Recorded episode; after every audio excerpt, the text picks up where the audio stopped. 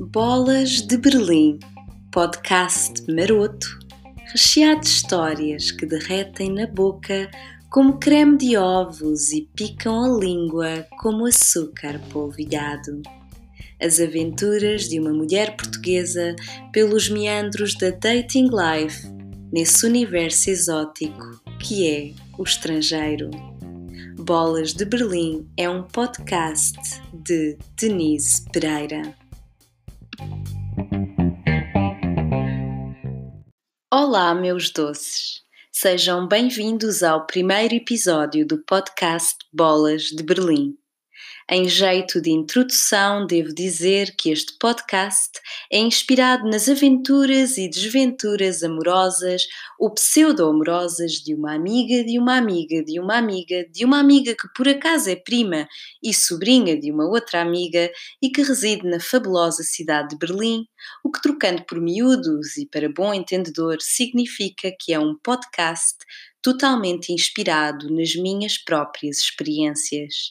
O que aqui se pretende é criar um verdadeiro ambiente de peguei, trinquei, meti-te na cesta, misturando a candura das experiências pessoais, a autoanálise nem sempre racional, mas seguramente intensa e emotiva, com o estudo sociológico e antropológico feito em jeito completamente selvagem, assegurando que nem sempre as opiniões são bem fundamentadas, prometendo, aliás, que serão quase sempre tendenciosas e enviesadas.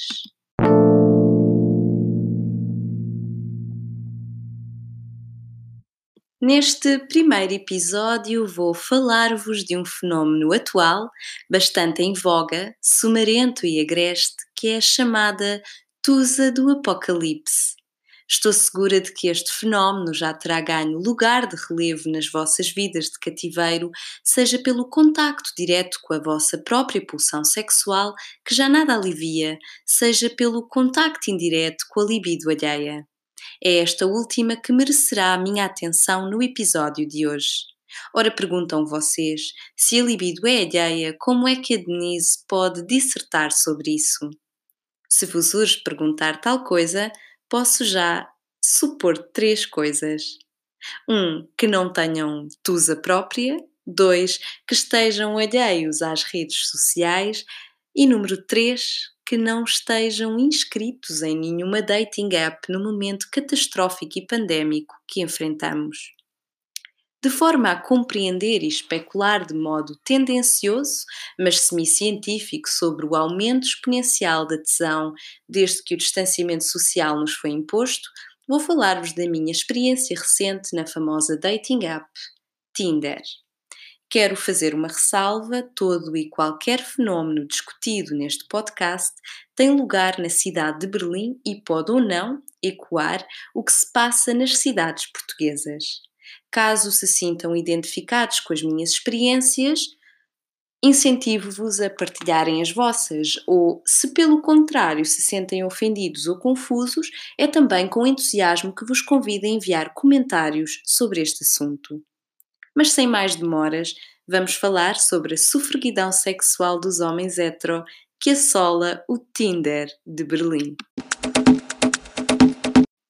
Uma coisa vos digo, meus doces, os homens estão a ficar mesmo bons naquelas áreas onde já brilhavam antes da pandemia áreas como a excelente orientação espacial e geográfica, a comunicação monossilábica, também conhecida como curto e grosso, o swipe right desenfreado e o pendor exagerado para a sexualidade explícita, quando ainda não se gerou qualquer clima que a solicitasse durante o estado de negociação e conversações no chat da app. Todavia, acrescento que neste momento crítico da história da humanidade estão em paralelo a descurar noutras áreas.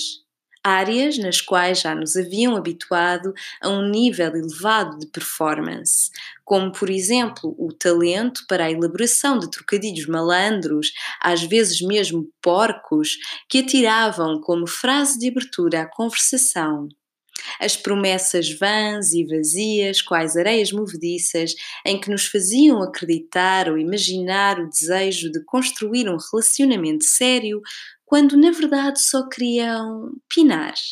Ou, e aqui é mais direcionado aos homens alemães, o talento inato para a arte do questionamento exaustivo sobre factos e números que não interessam nem ao menino Jesus, mas que insistiam em arremessar em jeito de flerte mal amanhado e enfadonho. Tornando-se tão óbvio este salto abrupto de um olá para um queres vir à minha casa ou estás de quarentena, comecei a questionar como é que, estando todos nós isolados há menos de uma semana, a coisa podia estar já tão desesperada. É que eu ainda não estava na app há 24 horas e tinha já mais de 20 convites para visitar casas. Alguns feitos de forma tão eficiente, onde o olá era esquecido e substituído por um simples endereço. E agora, imagino que estejam a perguntar: então, Denise, é agora no momento de pandemia que vais descarregar uma dating app? Isso é estar a pedi-las. E sim, meus caros, estou a pedi-las. É que, se por um lado me interessam estes fenómenos sociais e só se pode elaborar sobre eles estando infiltrada, eu também já padeço da tusa apocalíptica e, acima de tudo, e para além disso, descobri que sofrendo de ansiedade generalizada não há nada que calme a minha mente extremamente eficiente na construção de cenários catastróficos como jogar Sudoku ou fazer swipe de perfis no Tinder. Aliás, esta segunda opção acalma mais, porque ativa menos o cérebro, seguramente. Mas voltemos ao que interessa. No início de 2019, tinha deixado para todo o sempre, imaginava eu, na minha ingenuidade, as dating apps. E confesso que neste regresso, um ano depois, as diferenças saltam à vista os homens sempre foram conhecidos por fazer mais swipe right ou por terem, vá, standards menos elevados, mas o que observei foi que fiz matches com praticamente todos os homens aos quais tinha feito swipe right. Fenómeno estranho este. Outra grande diferença e que muito me entristeceu foi a falta de frases de abertura chamativas e sugestivas como os clássicos Wanna Sit on My Face ou o envio sem aviso prévio da chamada dick pic. Uma mulher vive para estas frases, para estas imagens sumarentas, para estes desbloqueadores de conversa. Também se perderam os inícios de conversa onde os nossos matches mostravam ter algum interesse em comentar ou perguntar sobre tópicos que estavam implícitos nos nossos perfis. Aliás, a situação está tão desesperada que eu até, confesso, sinto falta do sensaborão How was your weekend? como frase de abertura porque no momento atual o panorama é, digo-vos, arrepiante. Varia entre o Oi, queres vir cá à casa quebrar a quarentena? Ou So, where do you live? Ou Are you still meeting new people in their flats? I mean, wink wink? E isto ainda é do melhorzito que se encontra por aí porque outros tornaram-se em Google Maps, GPS e o raio que o parta e já só enviam endereços de forma despersonalizada, aquele copy-paste que nos torna no equivalente sexual do Uber Eats. E o mais lamentável, diria eu, é o facto de os antes poetas da badalhoquice também já se terem convertido aos métodos da tusa do apocalipse e só enviarem o grunho monossilábico sex question mark. Esta breve mas traumatizante incursão pelas dating apps deixou-me a pensar sobre a brutalidade destes comportamentos, mas, acima de tudo, pasmada, porque quando isto se passou, repito, nem uma semana de distanciamento social tinha ocorrido ainda.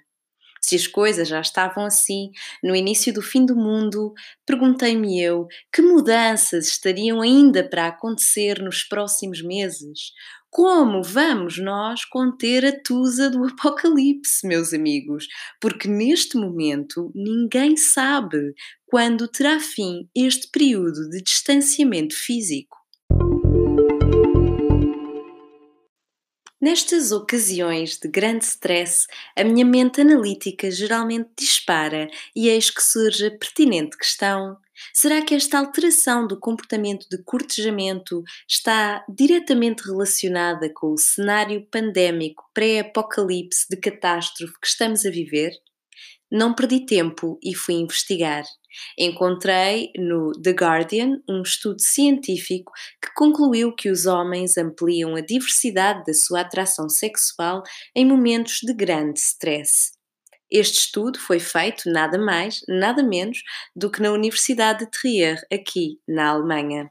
Ao que parece, os seres humanos tendem a sentir-se atraídos por outros seres humanos que tenham traços faciais semelhantes. Mas os homens, quando em momentos de grande stress, tornam-se menos esquisitos e já marcha tudo. É a conclusão deste estudo. A Men's Health não perdeu tempo e também dedica um artigo à Tusa do Apocalipse, no qual um investigador do Kinsey Institute elabora sobre o facto de estarmos a viver um momento onde abundam os pensamentos sobre a morte, especialmente por influência dos mídia.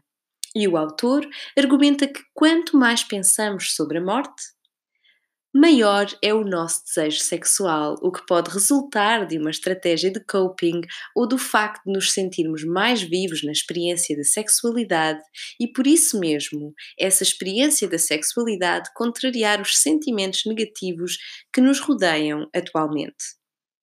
Aparentemente, há ainda um outro estudo que concluiu que as pessoas, quando forçadas a meditar e a pensar sobre a sua mortalidade, tendem a entregar-se a comportamentos sexuais de risco com mais frequência ou a estar mais disponíveis para casos de uma só noite. Eu sinceramente digo desde já que não sei se é apenas uma forma de lidar com a angústia da morte, mas talvez esta tusa do apocalipse seja um mecanismo da espécie humana mecanismo de sobrevivência, digo, e isto é válido para homens e mulheres. Mecanismo que nos impulsiona ao ato sexual e que, em momentos de pandemia e pânico generalizado, esta pode ser mesmo a única hipótese, a última, a derradeira, que temos de gerar descendência e propagar o nosso código genético, o que, trocado por miúdos, significa que é nestes momentos que a nossa animalidade vem ao de cima. As reflexões e leituras de veras interessantes. Agradeço desde já aos mancebos sensuais e viris que me presentearam com as suas mensagens virtuais de apelo à quebra do distanciamento social. Até breve, meus doces. Até lá, comam muitas bolas de Berlim e leiam muitos livrinhos.